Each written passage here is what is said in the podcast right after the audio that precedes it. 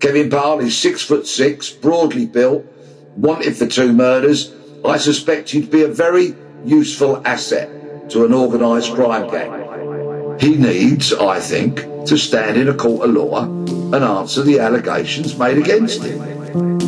The links to Ireland are, are inescapable. He has travelled to Ireland whilst he's been on the run. It dominates my life. I'm never going to give up. I'm Nicola Tallant, and you're listening to Crime World, a podcast about criminals, drugs, and the sins of the underworld in Ireland and across the globe. He was Crime World's first guest when the former Scotland Yard detective told us about two gangland murders, a missing fugitive, and his quest to find the elusive Kevin Parle.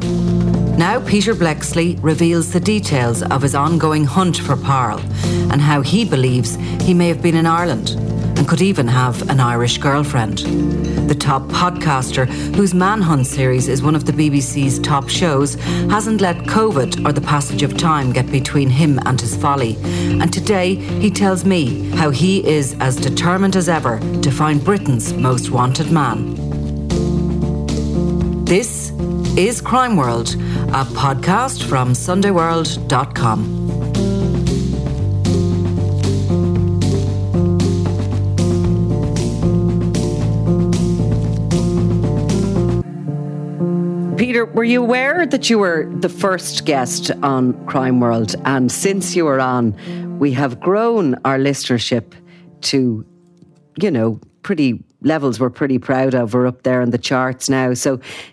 today, the story you're going to tell is going to hit a lot more people than the first time you were on. So I thought that we would go back to the heart of this story and to the beginning. And if you tell us who is Kevin Parle? Bob, thank you very much for having me on. I'm, I'm deeply flattered and hugely appreciative.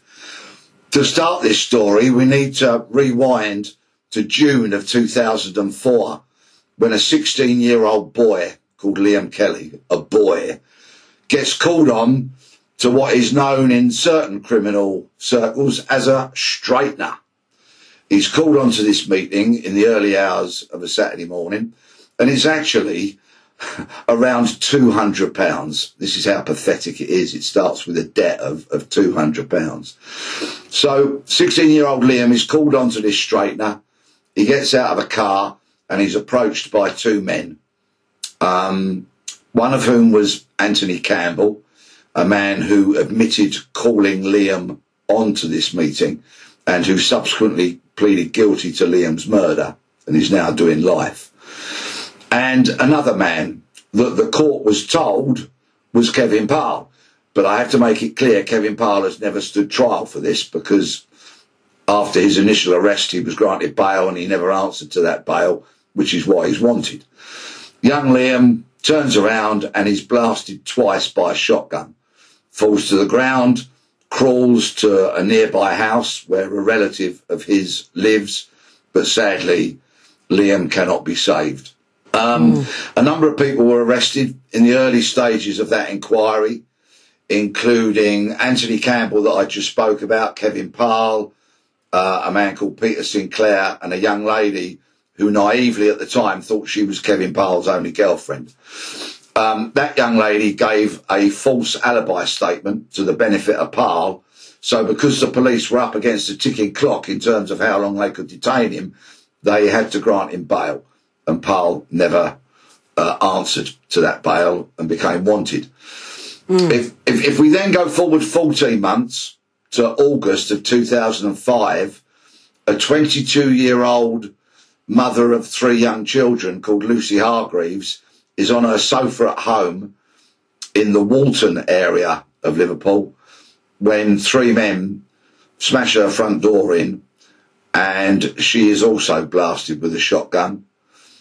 Uh, her body and her house is then doused in petrol and set on fire, and Lucy dies of her injuries. The court was later told that Lucy's murder essentially was a case of mistaken identity because the prosecution believed the intended target of that attack on her home was in fact her partner, Gary Campbell, the father of their three children. Gary was upstairs with the youngest child at the time. So those are the two horrendous murders that Kevin is wanted for. There's a European arrest warrant out for him. Um, he's on the National Crime Agency's wanted list. And in April 2019, I decided to start hunting for him.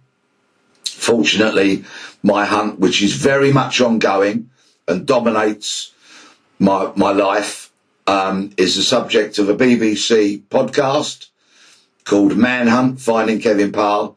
We're dropping an episode a week um, this week. I've been listening, Peter. I've been listening. Well, thank you very much indeed. Um, and it was the subject of my most recent book, which was published in September 2020. It dominates my life. I'm never going to give up.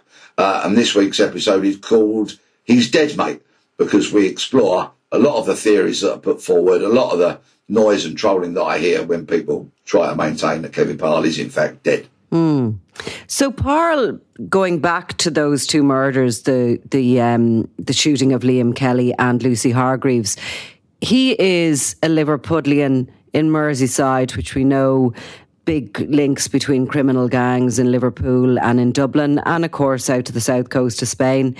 But Parle is is he working as an enforcer for gangs? Is he collecting debts? Has he got his own kind of a a drug business going, or, or what is he back then? Well, in the nearly three years that I've been hunting him, a number of courageous people have come forward to tell me what they know. The biggest challenge for me has been trying to sort out the wheat from the chaff, the truth from the lies. And because essentially it's me doing this hunt, that's very difficult. I don't have access to police databases, so I cannot attempt to cross reference information and the like. But if the information that I have been able to kind of corroborate through doing open source inquiries turns out to be true, then it would appear to me that Kevin Parle recently has been based in southern Spain and has been part of a successful criminal network, which it'll come as no surprise to anybody, I would imagine, are involved in the illegal drugs industry. Kevin Parle is six foot six, broadly built, wanted for two murders. I suspect he'd be a very useful asset to an organised crime gang, especially if you're standing on a quayside in southern Spain negotiating with some South Americans for a huge consignment of cocaine, for example, or with some people from North Africa and you're trying to sort out a, a vast shipment of cannabis. Kevin Parle's a pretty useful sort of bloke to have by your side because you could say to the bad guys, well, look, don't rip me off. Don't supply me with substandard gear. Don't try and steal our money because if you do, my mate Kev here gets a bit upset and you know what he's capable of doing. So I've got to try and turn him from an asset into a liability so that somebody eventually picks up the phone and rings Crime Stoppers or Merseyside Police or the National Crime Agency or even me on my faithful 10 quid burner that I bought nearly three years ago and has been the best 10 quid I've ever spent. Love those old phones. Um, going back, so that's what you believe he's doing at the moment. He obviously was doing that then, and his size always was going to attract um, gangs to him as an enforcer, as somebody who'd come along with the heavy handed approach for paying the debts, because as we all know, money is what makes that world spin around. But what else do you know about his background and about what, what he was like? Has he any close family relations that he may still be in touch with? Did he have any children? Um, you know, are you've kind of alluded to the fact that maybe he's a bit of a womanizer without much loyalty to any one female in his life. But are there people he may be still in touch with? Now, I'm going to pick up first and foremost on the children bit. Um, certainly, when he went on the run, he wasn't a father. And last week, I was in Liverpool on Thursday and I had a very interesting meeting with a journalist up there. And after that, I had a couple of hours to kill before I caught my train back to London. So I'm doing what I usually do, which is put up laminated A4 posters um, and attach them with cable ties to lampposts in, in part of parts of the city where I think they will be seen by people that I want to grab the attention of. So as I'm doing this and handing out smaller A5 flyers to people engaging in conversations, a young man, for me a young man in his 30s I would say, very smartly turned out in that designer tracksuit baseball cap kind of way. You know, trainers that look like they cost a fortune. Um, a look that I could simply never carry off. But it suited him and he looked really kind of smart in that dressed down tracksuit way. And he came up to me and he said, like a number of people do, you know he's dead, don't you? And we engaged in conversation. And what for me was very interesting and flew in the face of what this man originally said to me was after a few minutes of talking, he said, Kevin Parle hasn't got any kids, has he? And I said, no. And it was kind of interesting how we've gone from talking about him in the past tense um, to then talking about Parle in the present tense and having no kids. And the reason kids have come up in the conversation was this young man I was talking to admitted to me he'd spent two and a half years on the run himself. And he, he'd been telling me how difficult it was to be on the run when you're missing your family, you're missing home, you're missing those people that, that are your loved ones.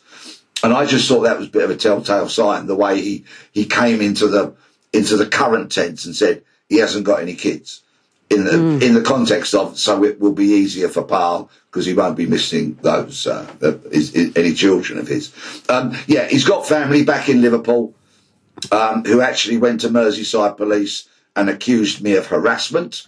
Mm. Um, I wasn't harassing them. I was putting flyers through their door and together with a business card and asking them to contact me. In fact, when the uh, senior detective from Merseyside police kind of tried to warn me about harassing them, I did happen to say to him, well, shouldn't that really be your job? Shouldn't you be harassing the Parle family? So has he a parent left, Peter? Yeah, yeah. Both parents, as far as I know, are still alive. They they split up and uh, are with different partners. Mm. Um, um, yeah, and they're still um, around Liverpool.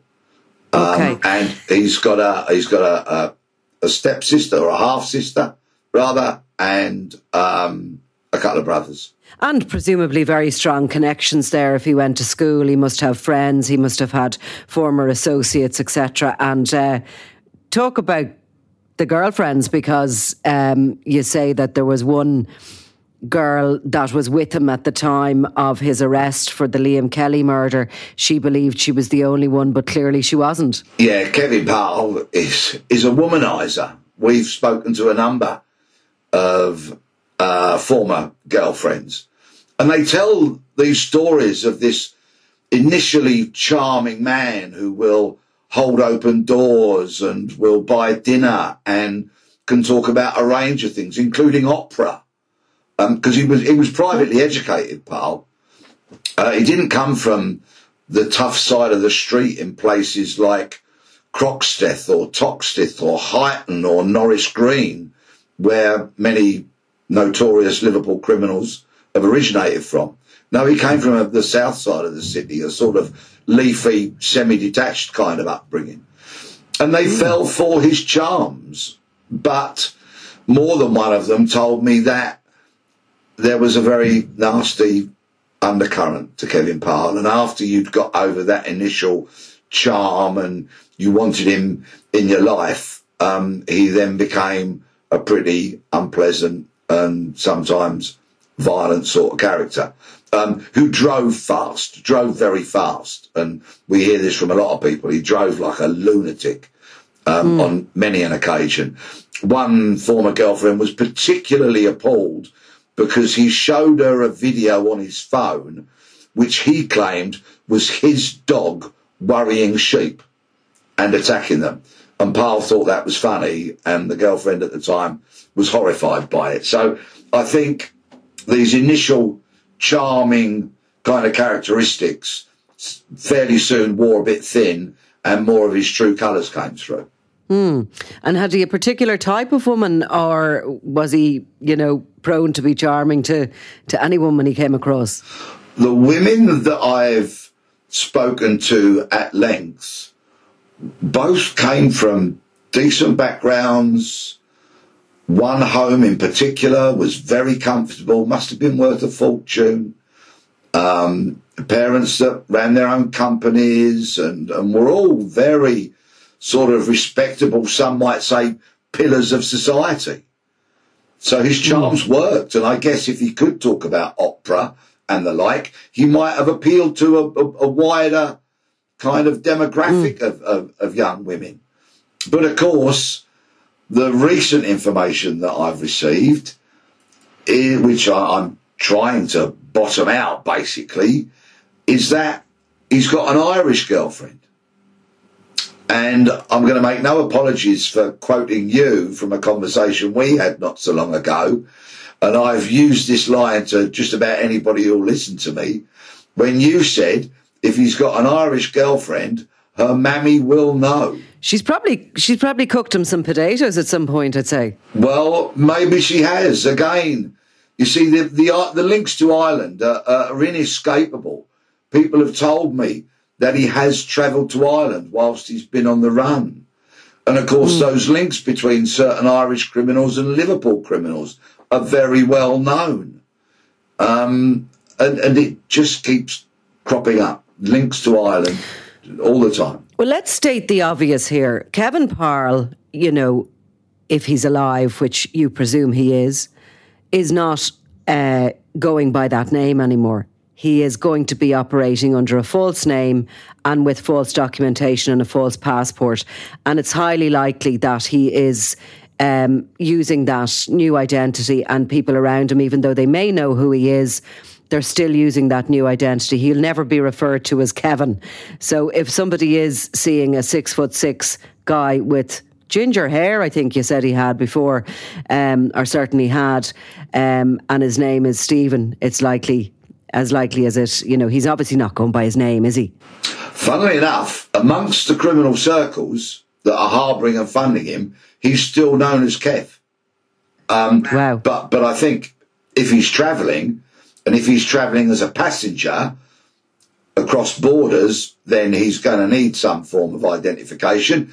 And it's fairly mm. common knowledge that you can get yourself a very decent uh, forged passport or an altered passport down on the Costas in Spain for about 3,000 euros. But I've also heard that he travels as, as cargo. Now, that, of course, would kind of make sense if we're talking about a busy port, for example, whereby there may be a lot mm. of container traffic. Then it's not an overly sophisticated thing to secrete yourself away in a container with a suitable oxygen supply. Um, and if you've got people on side uh, at your destination, then it wouldn't be too difficult to open up that container, for example, and, and off you go.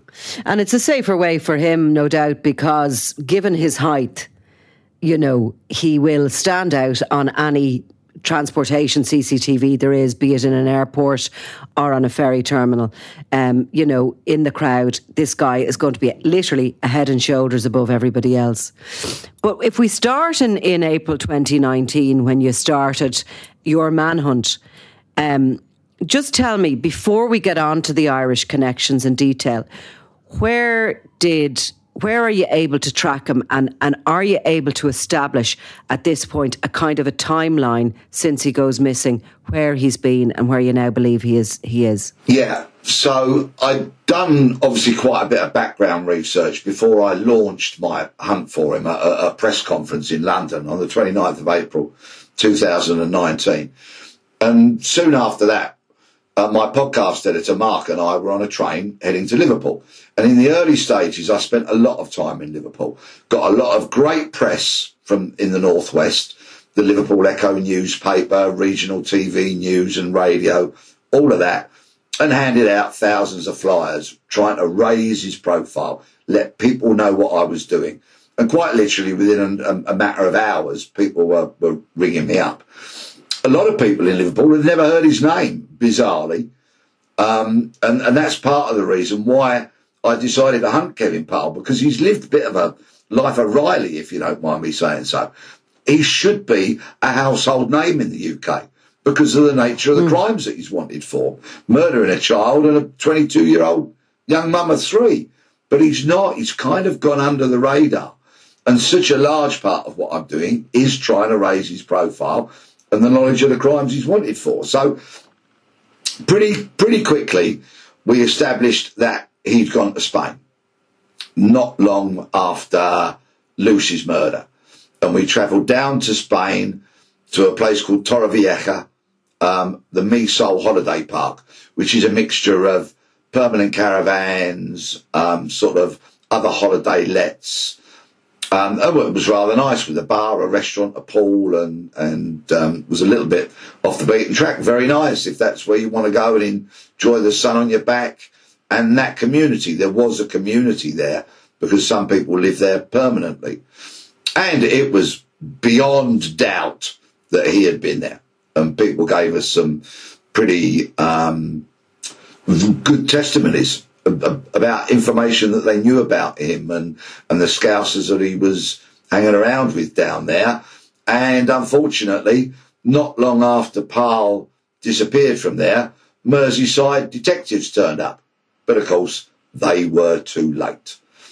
Um, he then went to Thailand at some point because somebody that knew him well actually saw him in Thailand, a positive sighting. So not one of the many sightings that I've had when well-intentioned people have said, I think I saw him here or I think I saw him there. Um, this person knew Parle, had known him for a long time, definitely saw him in Thailand. There's a bit of mystery as to where he might have mm-hmm. been in, in after that sighting. But interestingly, in 2016, the media and the National Crime Agency reported that Parle had been seen in Perth, Western Australia. Now, that's never been fully bottomed out, and I am continuing to try and, and do exactly that.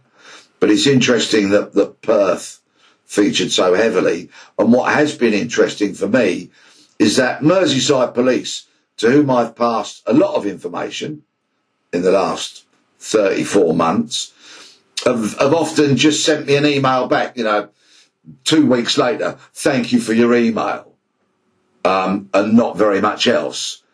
But when I've mentioned hmm. information about Australia, they've been all over me like a rash. Tell me more, tell me more.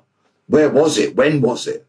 So that might give you some sort of indicator that they they put some considerable store on that that meeting down there in Perth? Well, of course, they're not going to tell us where their information came from, and presumably, when they don't, it's coming from some sort of an informant and a trusted one.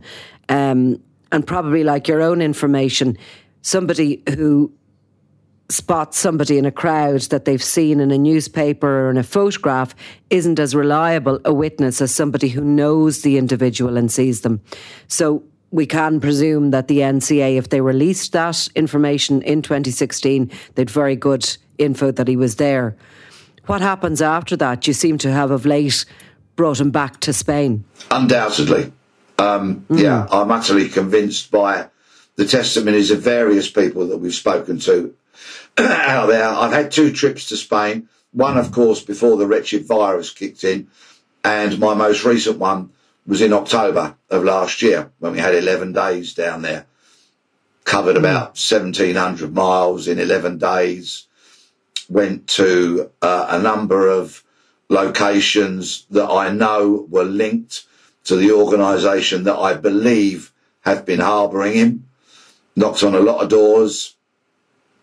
Um, and, uh, and, and certain people have said, whilst we've been on those trips to Spain, oh yeah, I saw him. He was here. And their hmm. testimonies mm. and what they've got to say can all kind of be, be heard in, in our podcast. And there's more to come.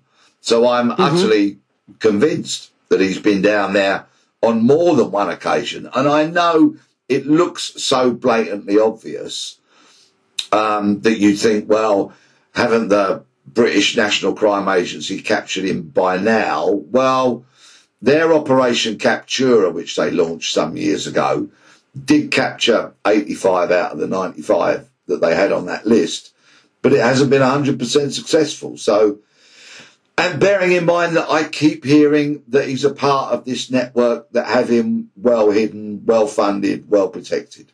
Perhaps it's not surprising. And w- when you were back in Spain this time, are you back around the Torrevieja region, which of course is in the Costa Blanca and quite a distance from the Costa del Sol, where, I mean, they are two separate regions, but both of them are areas that are heavy on the expats. And there is a, you know, a heavy criminal underworld in both in both locations and in both locations there would be quite a heavy Irish presence as well. Yes, pretty much any town that we went to would have a an Irish bar, of course. Um, mm. I resisted the temptation to go in all of them because we had a lot of work to do. But um, yeah, we, we, we went from as far sort of north as Javea down to not far short of Marbella and many places mm. in between, including uh, a rather nice complex with a golf course, four star hotel, many, many villas, apartments, and, you know, a lovely place to spend mm-hmm. your time if that is your kind of thing, which was where we'd been told Parle had actually been seen and was was being put up in a in an apartment. Now you talk about this criminal network you believe are harbouring him, and clearly they're not doing that out of the goodness of their heart. They're using him. He's working for them, and he is operating presumably as an enforcer, a heavy, whatever that is. Um, the connections to that criminal network brought you to Ireland more recently, even than you were in Spain. And you were down along the south coast investigating an incident that occurred there that is somewhat linked to this larger grouping you believe are har- harbouring Parle. So just tell me a little bit about that. Yes, well, my editor and I had the great good fortune to fly into Cork in February, and we were so lucky with the weather. We had two days of brilliant sunshine because, of course, we were going to visit the site of that very infamous and failed cocaine importation from 2007, commonly known over here as Dunlough Bay or the Mizen Head or, um, yeah, that, mm. that enormous conspiracy which bizarrely enough involved a former Metropolitan Police Detective Sergeant who lived 240 yards from where I'm talking to you from now, my house. His name was Mick mm. Daly. He was a neighbour of mine. And I would pass his house regularly and have a conversation with him. Although um, he was in no way, shape, or form a friend of mine. We knew each other because mm-hmm. we'd both been in the Met. So that global failed drugs importation was of a ton and a half of cocaine, which at the time I think the guards put a street value on, on it of 440 million euros, so nearly half a billion euros. Um, and rather comically, all went wrong when the rigid inflatable boat that they steered out into the Atlantic to meet the inappropriately named catamaran called Lucky Day, because it certainly wasn't their lucky day. The ton and a half of cocaine got taken from the catamaran and put on the rigid inflatable boat or the rib. Um, but because the weather was unseasonably kind of choppy, or the sea was that day. I think there was a three metre swell, the man from the, the lifeboat told me. Um, they'd used up a lot of fuel getting the rib out to meet the yacht. And so the rib needed refueling. Well, the rib had two very powerful outboard motors that used petrol. And the criminals foolishly filled those engines with diesel that was on board the Lucky Day. So, of course, the, the rib with the ton and a half of coke didn't make it ashore at Dunlough Bay because the engines coughed and spluttered to a halt. The three metre swell um, and it mean, meant that the rib started taking on water. The two heavy outboards, I think, went, went first, kind of tipped it up. and 63 or 64 bales, each containing about 20 kilos of cocaine, together with three men, all went into the Atlantic. And mm. from then, that global conspiracy all unraveled. Um, it was the stuff of m- movies, that one, with the, the cocaine and the criminals all in the drink, as they call it here. Um, and them some having to swim ashore to try and um, you know, to try and basically save their own lives as the cocaine bobbed around off the coast of Cork. Um, and a lot of it was taken in by the, the Navy and um, the, the, the rescue boats that went out on the mission. But the gang, yes, the, that whole conspiracy to bring that cocaine across the world um, unravelled. And there were some very, very serious criminals, including your neighbour, the, the Metropolitan Police officer, caught up in it. Yeah, yeah, indeed. And somebody who wasn't charged with that conspiracy, but who got mentioned in court, we in the podcast call him Ian. Now, we've had to give him that name because we don't want the undeserving to sue us. So it's for legal reasons that we've called him Ian. Ian got mentioned in the trial into that Dunlough Bay conspiracy and Ian, who does have a past, shall we say it, as he admitted, admits it, he does have a past, um, I firmly believe is linked to the organisation that, not so recently, was harbouring and funding Kevin Parle. So, in terms of the global nature of Dunlough Bay, the size of it, the scale of it, that for me perfectly illustrates the kind of criminality mm. that I strongly believe is currently looking after Kevin Parle. So that's why we we flew mm. into Cork. That's why we had a couple of great days out there, meeting some wonderful people, telling us brilliant stories about that because it's still a big story 15 years later. I mean, it, it's, I, I kind of, which one's my favourite? Well, I, I love, I just love these lilting accents and the, the hospitality that we were shown and the friendliness that people extended to us. One story was great. This guy said, so there was these sort of people with London accents claiming to be visiting relatives um, in their four by fours or their Land Rovers, and they had a horse box, but none of us ever saw them with a horse. Right. You know, you know and, and and people were able to join all the dots up after, as you say, the the coke had gone in the drink and, and they'd all been arrested. And the tales abound from out there and the lovely little villages, hamlets and towns that we visited. And yes, I had a pint or three of Guinness, as you would imagine, which I'm Good. a bit partial to. Um, yeah. yeah. Yeah, it was just great. And when you say the, the stuff of movies, of course, The Young Offenders, I think, was released in 2016 and I haven't seen it, but I definitely will watch that comedy because it, it also spurns the three series of the of the TV series. It's hilarious, but you know when you're talking about that, you can never underestimate the intelligence gathering of a rural community when somebody, you know, criminals think, oh, we'll hide out there because sure it's quiet and who'd ever think.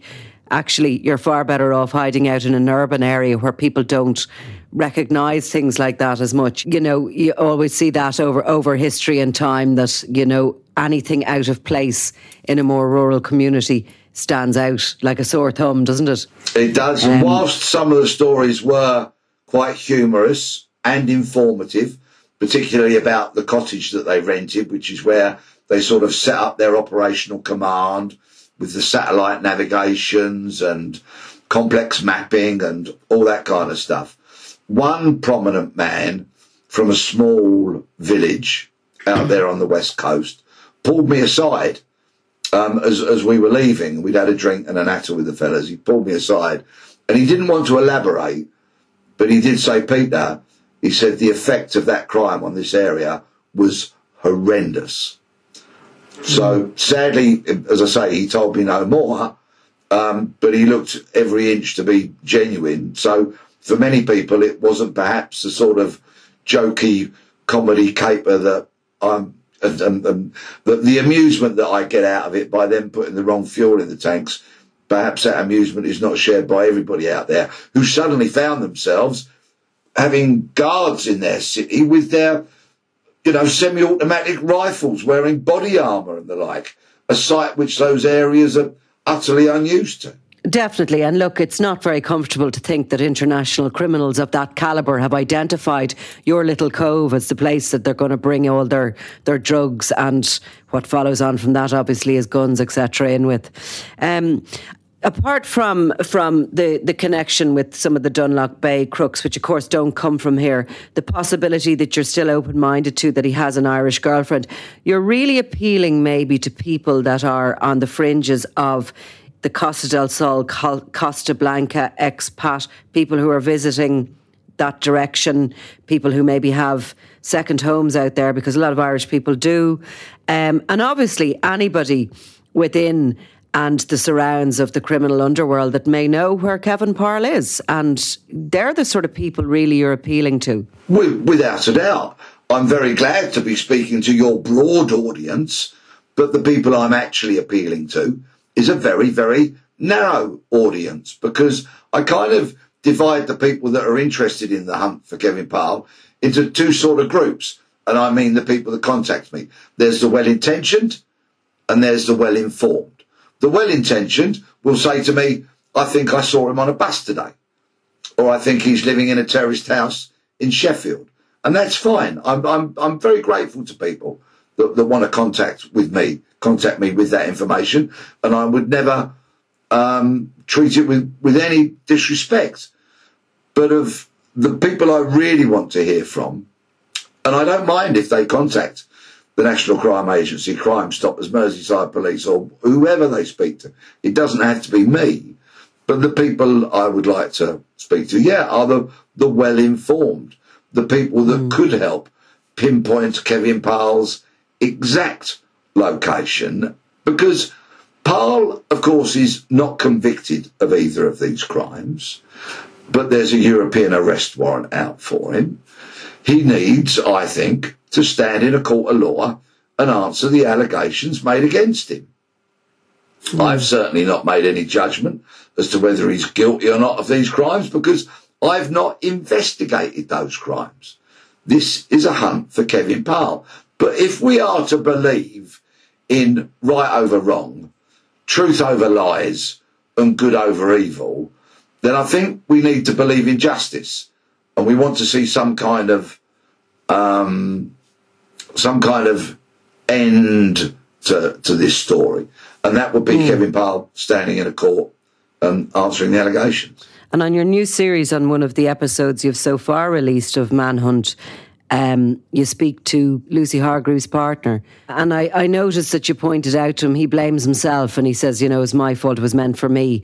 Um, and you're saying to him, no, actually, it wasn't your fault, it was whoever pulled the trigger. Undoubtedly. And Gary, unfortunately, and I don't think I'll upset him for saying this, but Gary still has a lot of trauma that he hasn't kind of worked through properly yet. And I wish he would I'm always reaching out to him and asking him to get the help that I think he needs. Unfortunately, my words appear to fall on deaf ears, but Gary's an adult. He's 44 now. and I'd like to see him really get his life on a good track. Mm-hmm. Um, but yeah, he is racked with guilt because he firmly believes, and there's some truth in that, that he was the intended target that night. He readily accepts how different life would be if Lucy hadn't been brutally murdered. Um, and it's a very, very sad tale. The, the ripples that go out from one of these crimes. and here I am, you know, speaking to you and your audience, I suspect many of whom will have a far greater understanding and appreciation of this. So forgive me but the ripples that, that, that emanate out from a crime like this and the impact lasts for years and years and years and sometimes blight people's lives forever. And justice, I think, is very, very important to the overwhelming majority of us. If we don't have a sense of justice, then we take the law into our own hands, don't we? And, and we know where that can so often and tragically lead. We do, and you know, I think it can affect generations. Like there's uh, Lucy Hargreaves, three young children, and not that her life was any more important than Liam Kelly's. Both of them were were gunned down, but those children have grown up without a mother. They will parent without having had that experience of having a mother, and it does. The ripple effects go on and on and on through the generations. But um, well, Peter, the best of luck, and you know, if you want to, how can anybody contact you if they have any information on Kevin Parle? I would say I'm one of the easy, most easily contactable people on the planet. Um, I'll start off with my trusty £10 burner phone. Obviously, it's a UK yeah. number. Um, yeah.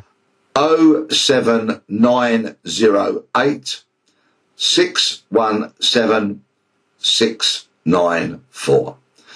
There's my website peterbleksley.com.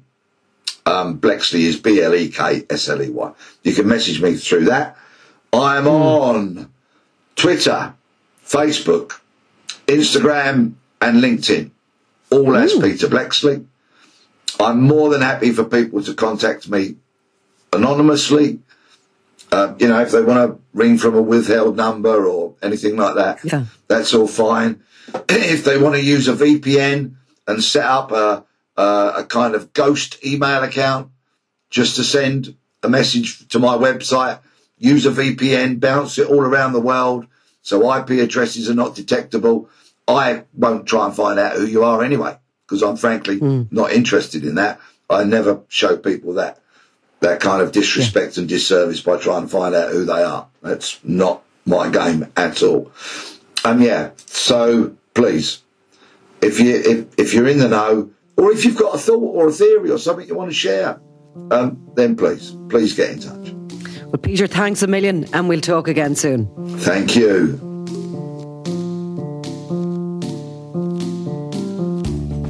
You've been listening to Crime World, a podcast from SundayWorld.com, produced by Ian Mullaney and edited by me, Nicola Tallant. If you like the podcast and love true crime, why not download the free SundayWorld.com app for lots more stories from Ireland and across the globe?